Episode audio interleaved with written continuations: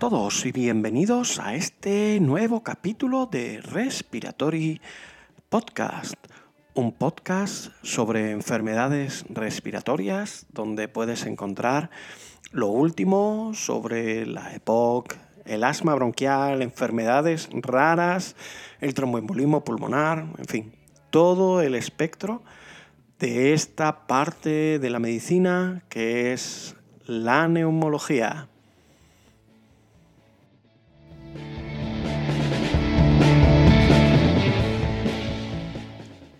Y como también sabes, este podcast está pensado para ti, que normalmente no tienes tiempo para leer todos los artículos que han salido en el último número de la revista X.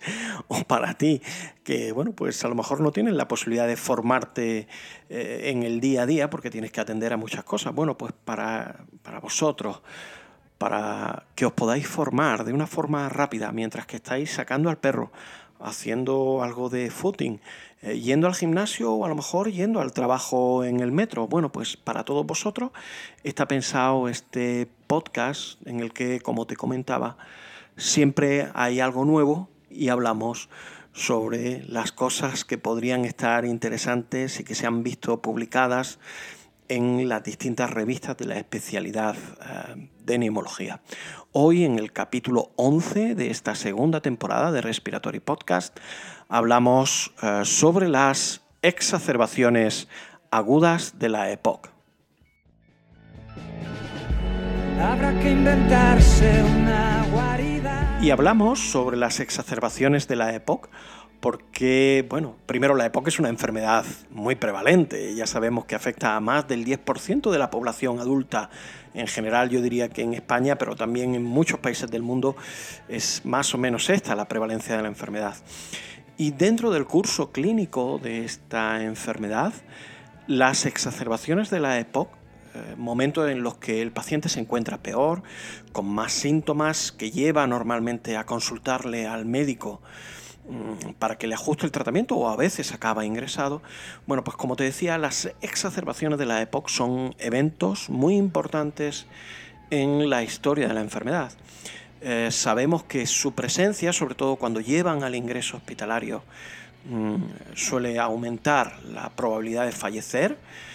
Sabemos también eh, que hay pacientes que encadenan una tras otra y que son lo que ahora mismo conoceríamos como exacerbadores frecuentes. Eh, y sabemos también que tenemos tratamientos que son capaces de reducirlas y hacer que los pacientes se encuentren mejor. Eh, en fin, son eventos que, como podrás comprender, y seguro que si has atendido a pacientes con EPOC te das cuenta, son eventos muy importantes. Sin embargo, a pesar de ser tan importantes, eh, los neumólogos creo que todavía tenemos muchas deficiencias cuando atendemos a estos eventos. Eh, y este capítulo quiere hablar sobre estos episodios y hablarlo de una forma crítica a raíz de una publicación, un editorial que salió en el mes de abril en la revista eh, Archivos de Bronconeumología, que es la revista oficial de la Sociedad Española de Neumología y Cirugía Torácica, la SEPAR. Bueno, pues en este artículo eh, de editorial em, se hablaban de algunos datos que yo creo que deberíamos de tener en cuenta todos los que atendemos a estos pacientes. Uno de ellos es que las exacerbaciones, cuando llevan al ingreso hospitalario, su mortalidad em, a 90 días está entre el 5 y el 10% em, de todos los casos. Y estos son números que son muy parecidos, si no incluso superiores, a los de la cardiopatía isquémica, al, síndrome coronario agudo. Y creo que todo el mundo tiene conciencia de que el síndrome coronario agudo, el infarto, la angina inestable, etcétera, son algo muy importante, son cosas muy importantes en la, en la historia de la cardiopatía isquémica. Bueno, pues las exacerbaciones de la EPOC que llevan al ingreso hospitalario son también eventos, como digo, muy importantes. No solo ya es que el paciente ingrese en el hospital, tenga una probabilidad de fallecer por esos episodios, sino que también eh, no terminamos de manejarlos bien. Aproximadamente un 30% de los pacientes van a volver a ingresar en los 90 días después de una alta hospitalaria por exacerbación de la EPOC. O sea que creo que hay un marco conceptual muy importante de cómo tenemos que enfrentarnos a estos episodios y dónde tenemos que mejorar para poder hacer que la atención a estos pacientes sea más óptima. Y bueno, pues para poder hablar sobre estos episodios, em, pues hace algunos días nos juntamos el autor de esta editorial de archivos de bronconeumología, que es Juanjo Soler y yo, y estuvimos hablando acerca del editorial y de las dudas que todos los que nos dedicamos a la neumología vemos con respecto a las exacerbaciones. Eh, Juanjo es realmente lo primero que tendría que decir es que es un amigo, un amigo de los que da gusto conocer eh, al haber empezado a trabajar en neumología. Y es, además de un buen amigo, es jefe de servicio del Hospital Arnao de Vilanova, del servicio de neumología del Hospital Arnao de Vilanova en Valencia. Es autor de numerosas publicaciones, es probablemente uno de los autores españoles con más impacto en el campo de la EPOC. Eh, ya queda atrás, creo que tiene 16 años el trabajo que publicó en Thorax, que demostraba que los pacientes que ingresaban en el hospital por una exacerbación tenían una mayor probabilidad, mejor dicho, de fallecer, pero aparte ha escrito muchísimos trabajos. Eh, es además uno de los ideólogos de la guía española de la EPOC, de GESEPOC, y por tanto era la persona más indicada para que nos comentara eh, qué cuestiones plantean estos episodios de exacerbaciones de la EPOC. Espero que os gusten estas reflexiones que hace Juanjo y nos vemos una vez que haya terminado la entrevista. Un saludo.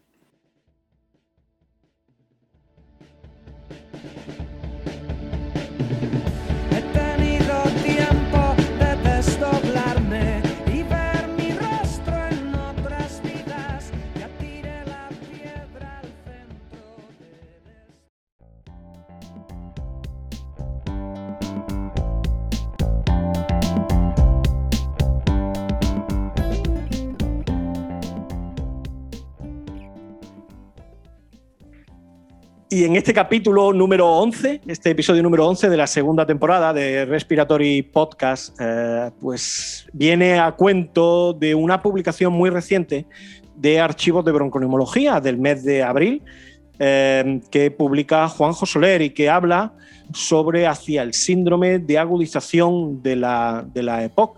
Eh, uno siempre tiene muchos amigos en medicina y se alegra mucho de haber hecho muchas cosas en medicina, pero una de las cosas que más se alegra es de haber conocido a gente, y gente sobre todo como Juanjo, que para muchos de los neumólogos que estamos en España ahora mismo es un referente, no solamente ya a nivel del campo de la EPOC, sino también cómo una persona puede hacer una trayectoria científica como la que tiene. Juanjo es jefe de servicio en el Hospital Arnau de Vilanova en Valencia y bueno, Juanjo, lo primero es darte las gracias por estar conmigo este ratito aquí, grabando los dos juntos después de una tarde que supongo que habrá sido pues también como la mía, jaleosa de hacer reuniones y videoconferencias y demás. Hola, buenas tardes, Nino. Eh, bueno, un placer estar contigo, ya lo sabes, siempre eh, que nos vemos, nos cruzamos y hablamos de lo que nos gusta, pues encantado, claro. Muy bien, bueno, pues eh, yo comentaba en la introducción que realmente eres un referente, no solamente ya en todo lo que es el campo de la EPOC, sino también por tu trayectoria profesional. ¿Nos podrías comentar, para alguno que no lo haya oído nunca y que no tenga mucha idea de quién eres, eh, pues eso, cuál ha sido tu trayectoria más o menos? Bueno, la verdad es que esto no lo tenía previsto, pero bueno, intento recapitularla. Ya llevo unos cuantos años, ya voy siendo mayor y, si me haces tirar la vista atrás, pues todavía más. Bueno, eh, yo me formé, me formé en la fe, eh, como neumólogo en el Hospital de la Fe, por empezar en algún sitio, porque si me voy a la infancia te cuento más cosas, pero vamos, profesionalmente empecé mi residencia en la Fe, eh, luego cuando terminé, terminé en la época dura donde apenas había trabajo, desgraciadamente, para neumología, finalmente pude encontrar un espacio en el hospital de, de Requena, un comarcal que está a unos 70 kilómetros de Valencia, realmente fui para estar tres o cuatro años y acabé estando 17 años allí. Y he de decir que una de las épocas más bonitas de mi vida, ¿no? estar a veces en, comarcal para, para, un especialista, en este caso en neumología, pues es, es muy, muy relevante porque de alguna forma eh, tienes que hacer prácticamente de todo, ¿no? Y eso te va formando, te va formando medicina interna y te va formando muchas cosas. Bueno, finalmente tuve la oportunidad de, regresar a Valencia, en este caso como jefe de servicio al Hospital Arnau, y bueno, pues una nueva experiencia, la experiencia de la gestión, el tratar de, organizar un servicio con todo lo que conlleva. Y uno piensa que, que, no sé, que en cuatro o cinco años aquello puede estar ya organizado y esto es un sin parar eh, continuamente. Y fíjate, ahora nos llega la COVID y tenemos que cambiar no el servicio, tenemos que cambiar el hospital de arriba abajo, ¿no? O sea que realmente, bueno, a grandes rasgos esta es mi, mi trayectoria, ¿no? Muy bien. Eh, entrando ya en el tema de que nos trae aquí a cuenta, ¿no? Sobre ese editorial que firmáis, bueno, que firmas tú en archivos de bronconeumología con una junta de tu servicio, creo que es también, ¿no? Eh, Juanjo, ¿qué es la agudización de la EPOC? ¿O cómo se ha definido estos episodios? ¿Qué es realmente una agudización? Mira, a, fecha de hoy, la agudización se sigue definiendo como simplemente como un empeoramiento de síntomas. Paciente con EPOC que se encuentra peor y tiene un empeoramiento de síntomas que conllevan un tratamiento. Esta es, una, la definición. Realmente sorprendente porque es una definición eh, que está exclusivamente basada en síntomas, por lo tanto es una definición muy sensible pero muy poco específica y con la que llevamos conviviendo la friolera de 200 años. Prácticamente creo que fue en 1821, Lanik, el, inventor del estetoscopio, fue el primero que describió, pues le estaba hablando de, enfisema, y se refería a nuestra época de hoy en día, pero hablaba de unos episodios catarrales, de tos, de empeoramiento invernal. Estos eran las agudizaciones. Las definía como empeoramiento de síntomas y hoy seguimos todavía definiéndolas como empeoramiento de síntomas. Muy bien. Y eh, ya has comentado algo, una deficiencia eh, de la atención a la exacerbación, ¿no? Y es que la propia definición, pues es tan antigua, yo diría casi, como también la propia espirometría, ¿no? Que eso yo también es algo que he criticado, que nos basamos en una prueba para diagnosticar la época y para seguirla, que es también de 200 años, ¿no? Pero bueno, específicamente, ¿qué, qué deficiencias existen en la atención ahora mismo a la exacerbación de la época? la atención de la agudización, ¿no? Pues eh, sí. yo, creo que, bastantes y, precisamente creo que las deficiencias emanan de la propia definición. Al tener una definición que es imprecisa, pues todo cabe. Todo cabe y entonces esto nos lleva a una actitud, si me permites un poco la expresión, nihilista, ¿no? Eh, a diferencia de otras enfermedades crónicas con impacto agudo, la enfermedad cardiopatía isquémica, la enfermedad cerebrovascular, el ictus, donde eh, nuestros compañeros son mucho más exhaustivos. La verdad es que en, la EPOC no sucede esto. La EPOC es una enfermedad bueno, pues que apenas hacemos pruebas diagnósticas para categorizarla, que apenas hemos adelantado en los últimos 200 años y cuyos tratamientos son prácticamente los mismos, bronquilatadores, antibióticos corticoides y, poco más, ¿no? Y además esto sin discriminar a todos, ¿no? Claro, yo creo que te decía que al principio el problema estaba en la definición porque eh, existen otras muchas enfermedades eh, que son concomitantes, eh, o sea, que las padece también el paciente con EPOC, lo que llamamos comorbilidades, que también empeoran los síntomas respiratorios, que también producen incremento de la disnea. Y, claro, ¿esto qué es? ¿Esto es comorbilidad o esto es agudización? A, fecha de hoy, lo que hacemos es tratar de hacer un diagnóstico diferencial. Y por exclusión, si no es insuficiencia cardíaca, si no es neumotora, si no es embolia, es agudización de POC. Claro, el problema es que ni somos precisos ni utilizamos técnicas para, para categorizar. Entonces necesitamos avanzar en este sentido. Sí, de hecho creo que comentas también en este editorial, ¿no? Y me parece, lo tengo aquí delante, que dices que los fracasos terapéuticos son elevados, la tasa de reingreso a los 30 días se sitúa en el 20%, la mortalidad intrahospitalaria es del 5% y aumentando hasta el 11% a los tres meses. O sea, que ahí, eso es una llamada de atención, yo creo que hacéis en el editorial muy clara, ¿no? A, todos los neumólogos de, oye, esto eh, hay que pensárselo un poquito mejor, ¿no? Es muy llamativo, siguiendo un poco con los comparativos, ¿no? Eh, fíjate que la cardiopatía isquémica aguda, si genera un ingreso, la mortalidad a los 90 días es del, algo más del 4, 4,2%, más o menos.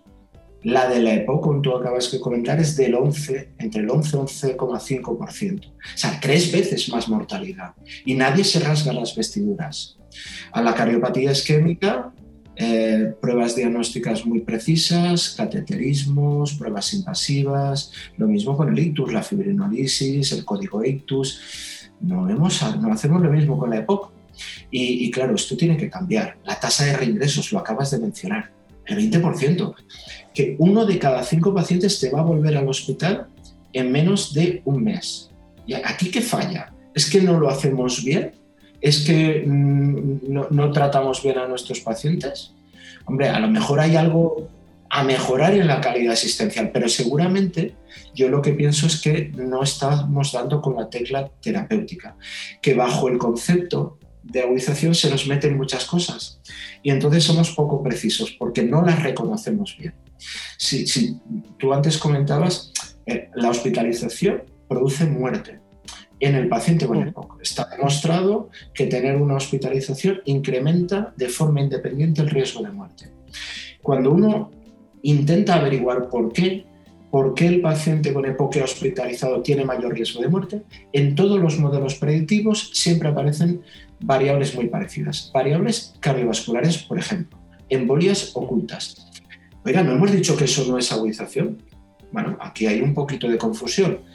Eh, eh, es importante que identifiquemos esto, porque si no tratamos esas causas que están ocultas, probablemente no vamos a avanzar. Eh, yo creo que efectivamente tenemos muchas lagunas en el manejo de la agudización de POP y los resultados no son buenos. Tenemos que cambiarlos. Vale. Sí, y, tú además propones en este editorial superarlas con una nueva definición, ¿no? Y hablas del síndrome de agudización de la EPOC, ¿no? ¿Cómo definirías este síndrome de agudización de la EPOC que propone en este editorial de archivos? Yo hablo de síndrome porque, eh, en primer lugar, para mí, lo que hoy en día entendemos como agudización es, algo muy complejo y heterogéneo. Es decir, al final son eh, factores desencadenantes distintos que eh, actúan sobre un paciente que ya es complejo de por sí, porque el paciente con EPOC tiene comorbilidades, tiene condicionantes sociales, tiene muchos aspectos, y a través de distintos mecanismos, aunque algunos predominan más y otros, pero a, través de distintos mecanismos conducen a unos mismos síntomas. Por lo tanto, hablamos de síndrome porque tiene una misma expresión clínica de diversos mediadores mecanismos etiopatogénicos.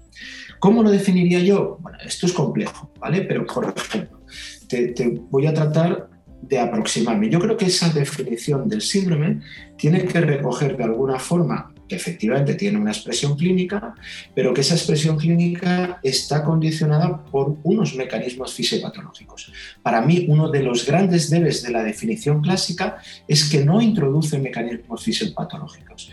Y hoy sabemos que de los mecanismos fisiopatológicos, aunque hay varios, los más importantes son el agravamiento de la limitación al flujo aéreo y la presencia de inflamación. Es cierto que no todas las agudizaciones conllevan inflamación y también es posible que no todas las agudizaciones comporten agravamiento o empeoramiento de la, obstrucción al flujo. ¿no?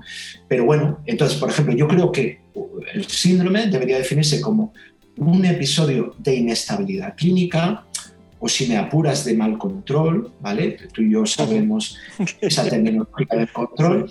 Un episodio de inestabilidad clínica que se caracteriza, que viene determinado por el agravamiento de la limitación al flujo o por la presencia de una inflamación y cuya expresión clínica es el empeoramiento de síntomas, de síntomas respiratorios. ¿no? Entonces, sí que mantenemos el síntoma porque es la forma de detectarlo, pero de alguna forma sugieres que existen mecanismos fisiopatológicos subyacentes. Y eso nos llevaría a buscarlos.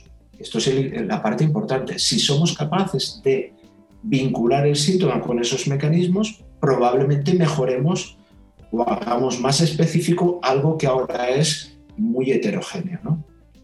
Hmm. Y en ese mismo camino ¿no? que tú cuentas, ¿no? de síntomas, una base fisiopatológica, habláis también de biomarcadores, ¿no? Y aquí la pregunta, ¿no? Porque una, personalmente, yo creo que siempre una de las grandes debilidades de las propuestas que ha habido de exacerbaciones es eh, la falta de biomarcadores específicos del tejido pulmonar. O sea, los cardiólogos tienen las troponinas y las troponinas son súper específicas del tejido pulmonar. Nosotros todavía no hemos encontrado o no tenemos, eh, aunque comentáis algo de la proteína del surfactante D en, el editorial, pero es verdad que todavía no hemos encontrado el biomarcador que fuera específico ¿no? y que te dijera está habiendo un daño ¿no? en el tejido pulmonar.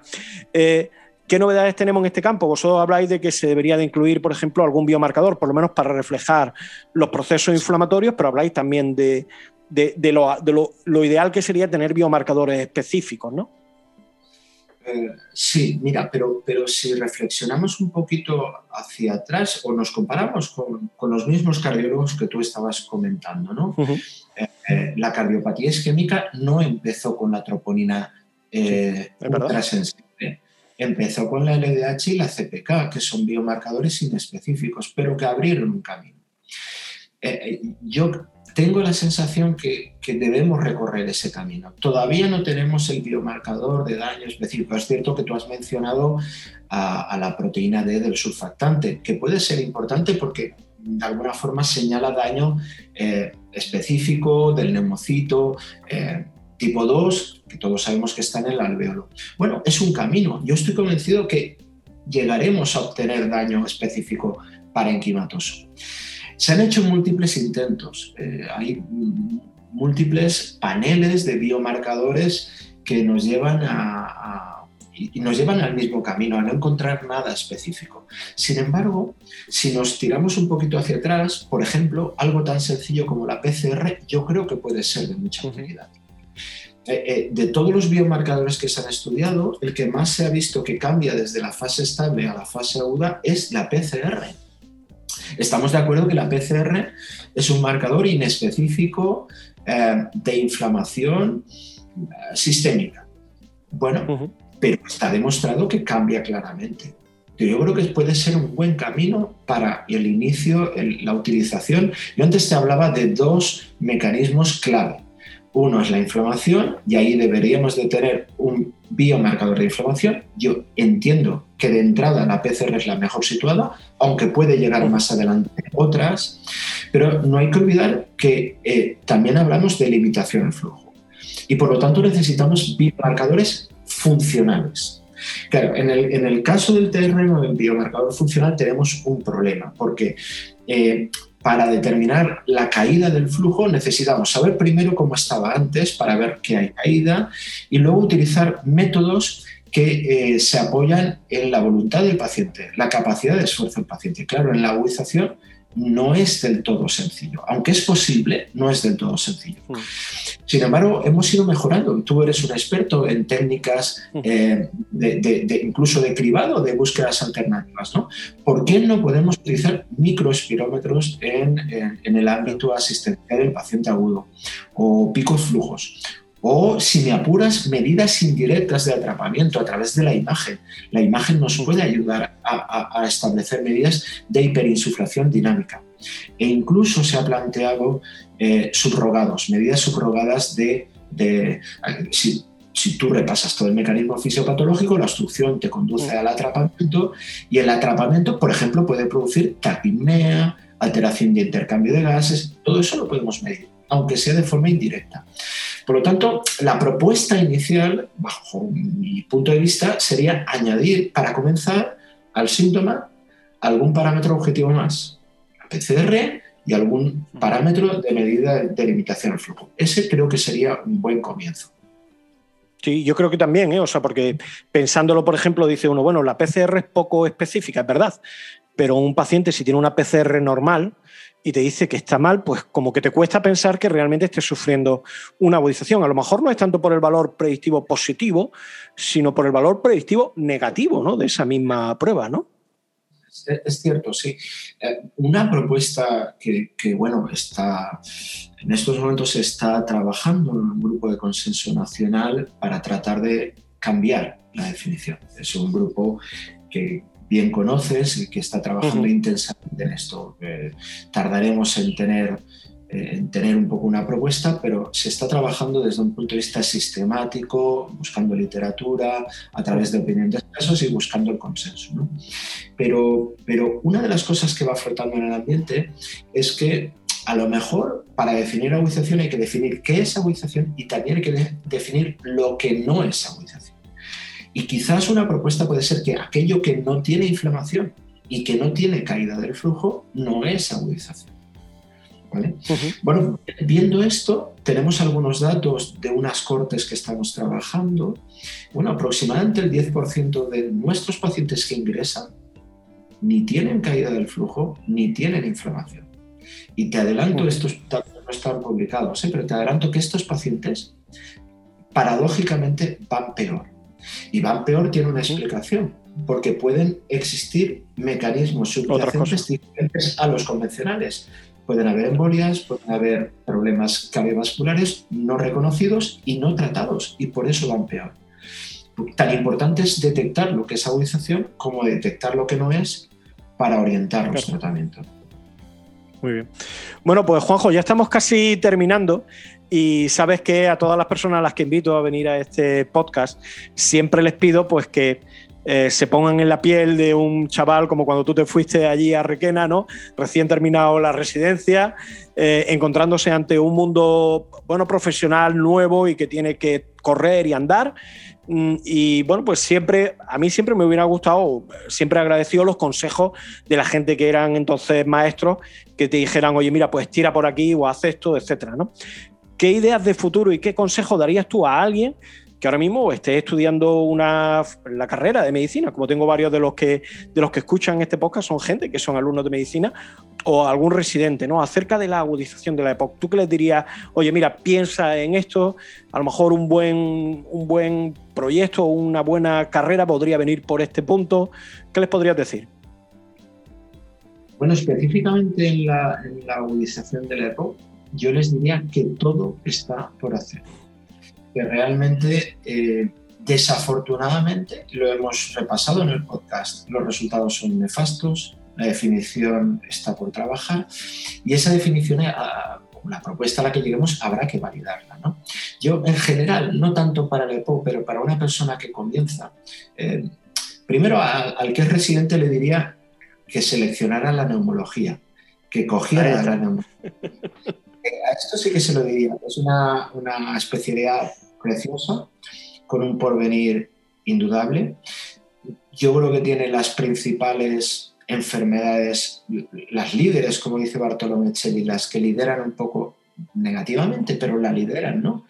Tenemos cáncer de pulmón, tenemos eh, la época de enfermedades crónicas muy prevalentes, la época del asma, el sueño, que es una patología tremendamente importante. Es, por citar algunas, es que la COVID nos da de lleno porque COVID debuta con neumonías, ¿no? Es decir, el, futuro es tremendo, por lo tanto yo, yo les aconsejaría que seleccionaran la neumología como su especialidad. Eh, tiene muchas novedades tecnológicas, las va a tener en los próximos años Ahora bien, si una vez ya eres neumólogo, bueno, te puedes ir a un comarcal o te tienes que desarrollar. Mi consejo es, además de que estudies, además de que estudies y que seas clínico, que tenga siempre una visión clínica, yo creo que la visión clínica como mejor se, se combina es tratando de poner iniciativas en marcha, iniciativas de investigación, hacerse preguntas continuamente, ¿no?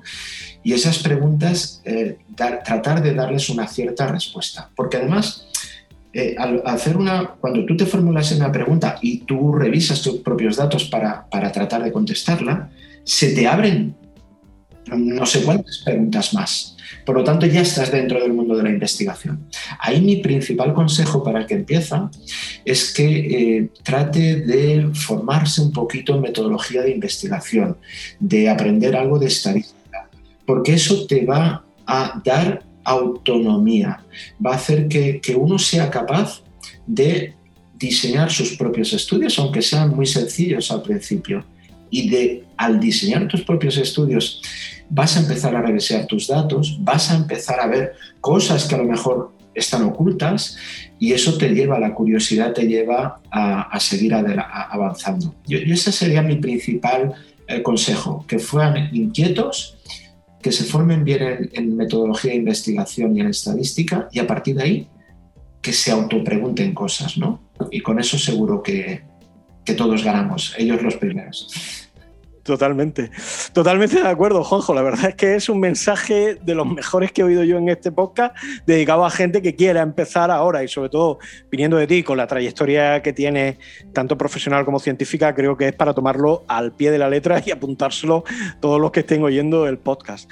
Bueno, pues Juanjo, muchísimas gracias por haber estado aquí, por supuesto, por todo lo que has conseguido a nivel de la neumología, de mover ideas, ¿no? Por ejemplo, este ejemplo, ¿no? De la agudización de la época, cuando todo el mundo toma una definición de hace 20 años y la sigue utilizando y de repente hay alguien que es capaz de decir, oye, vamos a pararnos a pensar, vamos a intentar ver si podemos hacer algo nuevo.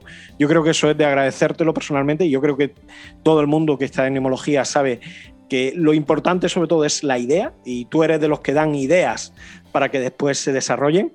Y nada más, que me encantará tenerte alguna vez físicamente, si nos deja esto de la COVID. Tú sabes que aquí en Granada te recibimos siempre muy bien, eh, o tú me recibes también muy bien en Valencia. Y, nada, que nos veamos próximamente físicamente para darnos también un buen abrazo. Bueno, así, así lo espero, que esto sea lo más pronto posible, ya se nos está haciendo muy largo. Y simplemente déjame que aproveche un poco, que utilice tu medio para aconsejar a la gente que, bueno, que ya está GSEPOC en la calle, eh, GSEPOC estable y pronto llegará GSEPOC en fase aguda y algunas de las novedades que hemos comentado vienen en GSEPOC 2021. O sea que adelante. Así dejamos a todo el mundo con la inquietud de ir a buscarlo cuando salga directamente y que vayan ya viendo GSEPOC, que ya salió hace una semana más o menos, ya estaba disponible. Muy bien, Juanjo, pues nada, buenas tardes y un abrazo como siempre. Un abrazo para ti. Nino.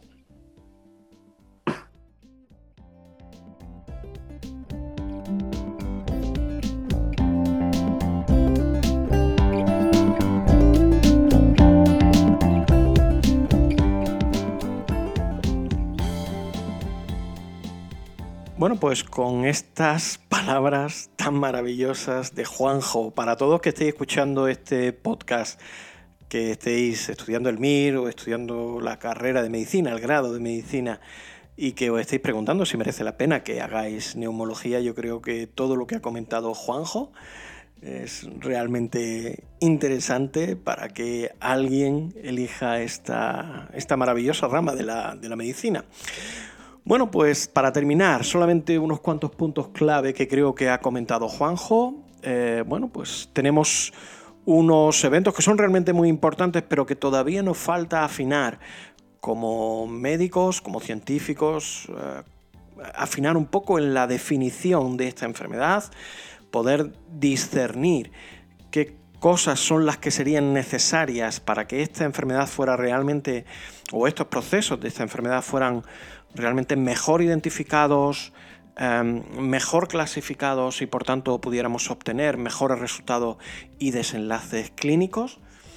Y por supuesto que queda muchísimo, muchísimo campo por hacer en eh, todo lo que se refiere a la EPOC, pero sobre todo en el campo de las exacerbaciones. Eh, queda trabajo a nivel de ciencia básica, queda trabajo a nivel clínico y queda trabajo también asistencial en la búsqueda de modelos que puedan ayudar a que estos pacientes sean mejor atendidos y por tanto al final todo redunde en una mejor salud de estos pacientes. Y termina, termina este eh, decimoprimer capítulo de la segunda temporada de Respiratory Podcast eh, solamente puedo deciros pues los mensajes del final de siempre. Por supuesto que si no estás suscrito a este podcast, por favor suscríbete. Lo puedes tener disponible en iTunes, en Spotify, en Apple Podcasts, en eBooks, en cualquiera de las plataformas habituales de podcast lo puedes tener. Eh, aparte de que te suscribas para que cuando salgan los nuevos capítulos directamente los puedas ya tener, también te pido que por favor le des al me gusta, al me gusta o le des a la calificación de estrella. Eh, dependiendo de la plataforma que utilices, pues una cosa u otra. Pero esto también es importante para que este podcast siga oyendo y teniendo muchos, eh, muchos, muchos seguidores. Por supuesto, si se lo quieres pasar a tus amigos, pues encantado de la vida. Pásaselo a todos los que conozcas, porque a lo mejor hay alguien que le gusta oír a un tipo hablando sobre enfermedades respiratorias. Y bueno, pues por último también recordarte que dentro de 15 días tendremos otro capítulo del podcast y también que tienes una lista de Spotify con las canciones con las que terminamos cada capítulo que espero que te gusten, a la que también te puedes suscribir y que te animo también a que sigas. Nada más, se despide de ti eh, en este día Bernardino Alcázar Navarrete, eh, neumólogo del Hospital de Alta Resolución de Loja en la provincia de Granada y dirijo este Respiratory Podcast. Cuídate mucho y un saludo.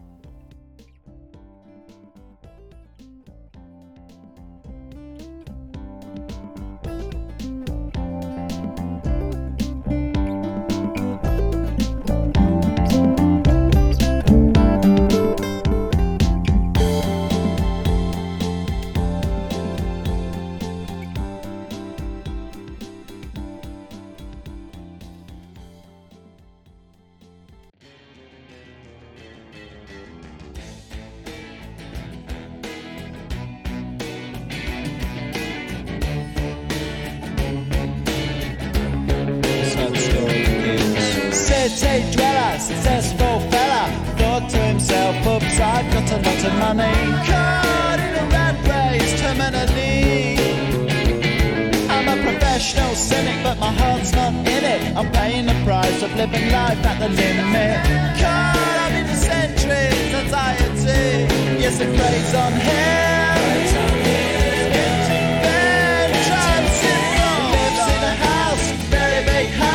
Country.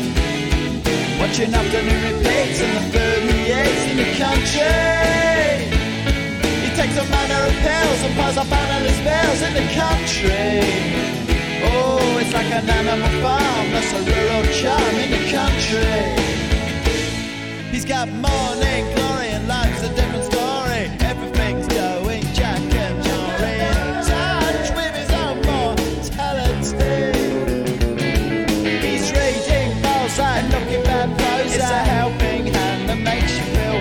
life. Oh, it's the century's remedy.